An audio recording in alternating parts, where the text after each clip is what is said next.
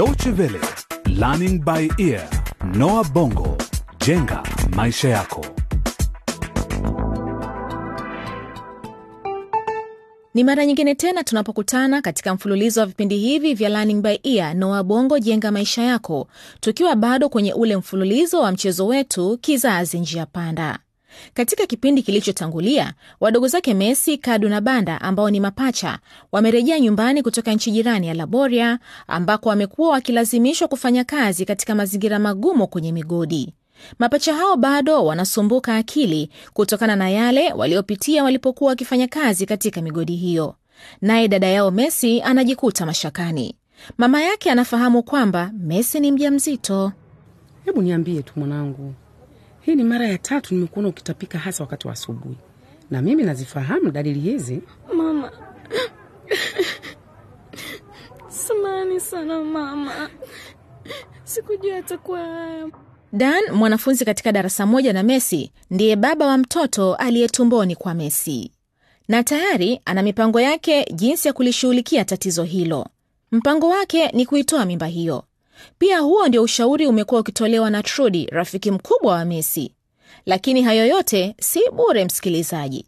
Trudi ana sababu zake binafsi za kumshawishi Messi kuitoa mimba hiyo. Nakuomba pesa kidogo tu, Dokta Zito. Samahani Trudi, lakini tufanye kazi kulingana na makubaliano. Tulikubaliana nitakulipa kila wakati unaponiletea mteja.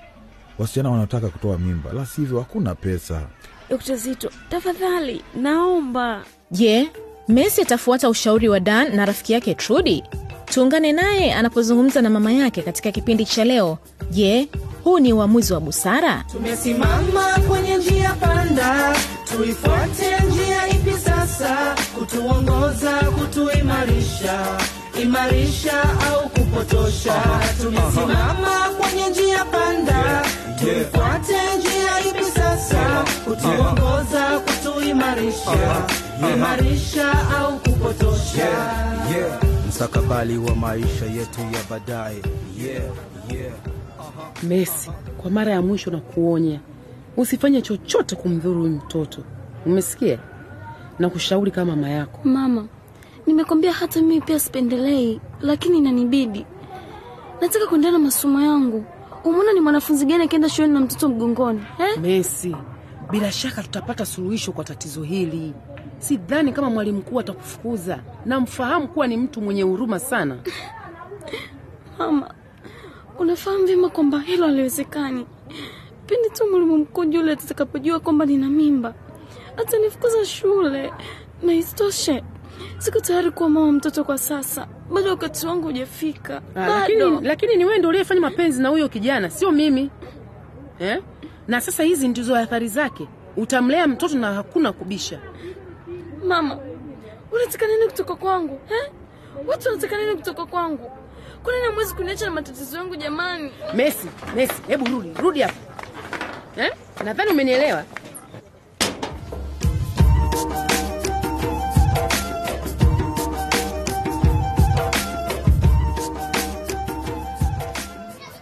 Ah, Messi, hatimaye umekuja. Ulisikika kama mtu mwenye wasiwasi sana tulipoongea kwenye simu. Trudy, nashukuru sana kwamba unanisaidia. Nimekata tamaa kabisa na mama yangu hataki hata kunielewa. Ni vyema kwamba hatimaye umeona umuhimu wa ushauri wangu. Sasa tuende kwa Dokta Zito, tayari anatusubiri. Trudy, subiri kwanza, kuna mtu ndani. Mimi nimefanya kazi yangu.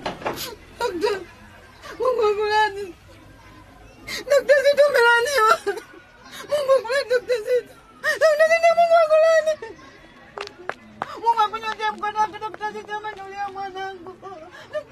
Oh, habari zenu wasichana, karibuni ofisini. Mungu wangu, Trudi, naogopa. Umemsikia aliokuwa akiongea yule mama? Messi, ah, usifanye mzaha, twende. Vipi Trudi, mmefika? Habari yako Messi? Hatimaye naona umefanya maamuzi. Ni, Nilikwambia atakubali tu dokta. Huu ni uamuzi mzuri sana na hautajuta. lakini sina hakika. Ni Rafiki yangu ameamua kwamba hataki kuvuruga maisha yake ya baadaye kwa sababu ya mimba hii ambayo hakuitarajia. Sawa kabisa, basi tunaweza kuanza kazi hii mara moja. Panda pale kwenye kitanda cha upasuaji. Hebu nikusaidie. Panda. hapana, subiri Eh, kwanza panda. mama. Yani unataka kutumia hicho kisu, lakini bado kina damu. Messi, usianze kuleta kiherehere hapa. Wasichana wengine pia wamepitia mambo haya. Messi, na kuhakikishia nafahamu nachokifanya. Hapana. Tulia. Mm, Sitaki. Me, Messi, Messi, ningojee, Messi, ngojea. Tafadhali. Messi.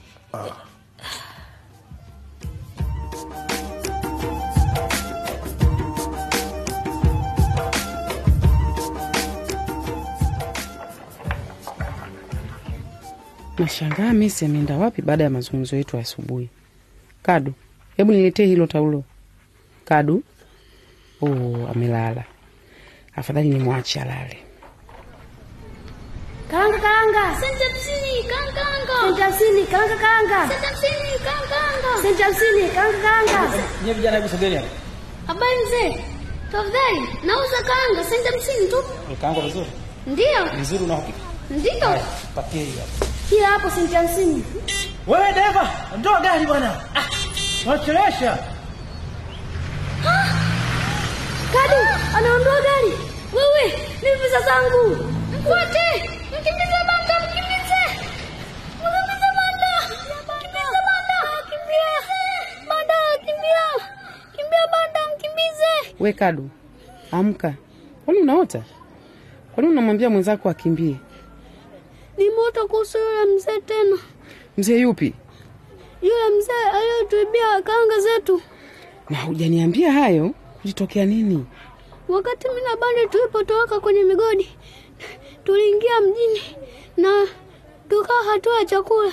Tuona watoto wengine pia wakiishi katika barabara za mji, walikuwa wakiuza karanga, na tukawauliza iwapo wanaweza kutuhusu tufanye kazi hiyo. Walikubali? Hapana, badala yake walitupeka hadi kwa mkuu wao anaitwa Boy. Alitupa bakuli kubwa limejaa karanga tuuze, ndipo si tupewe chakula, lakini ukikosa kumletea pesa anakupiga. Nini? Wanangu. Na alikuwa akiwapiga? Niambie tu ukweli. Hapana, ndio sababu tulikuwa tunamfukuza yule mzee mwenye gari ambaye alikataa kutulipa pesa zetu. Kama hatungepata msaada wa usafiri kutoka kwa Odumbe, yule dereva wa lori boy angetupiga. Oh, mwanangu Kadu, poleni sana. Nasikitika kusikia kwamba mlipitia haya yote. Na shangazi yenu Lena alikuwa wapi wakati huo wote? Hatukumwona tena baada ya kutupeleka kwa yule mzee tajiri mwenye migodi. Oh, nikimuona. Hey, Kadu, sasa usiwe na wasiwasi. Hapa nyumbani uko salama eh? Mama, naweza kwenda kucheza na banda huko nje? Sitaki kulala na kwanza kuota tena mambo haya yote. Bila shaka mwanangu, nenda tu. Yaani huyu shetani Lena aliahidi kuwalea wanangu, kisha baadaye anawapeleka kufanya kazi ngumu kwenye migodi, na hata kama hajali kilichowapata wanangu ha? Yaani wapwa zake kabisa. Nimeolewa katika familia gani jamani?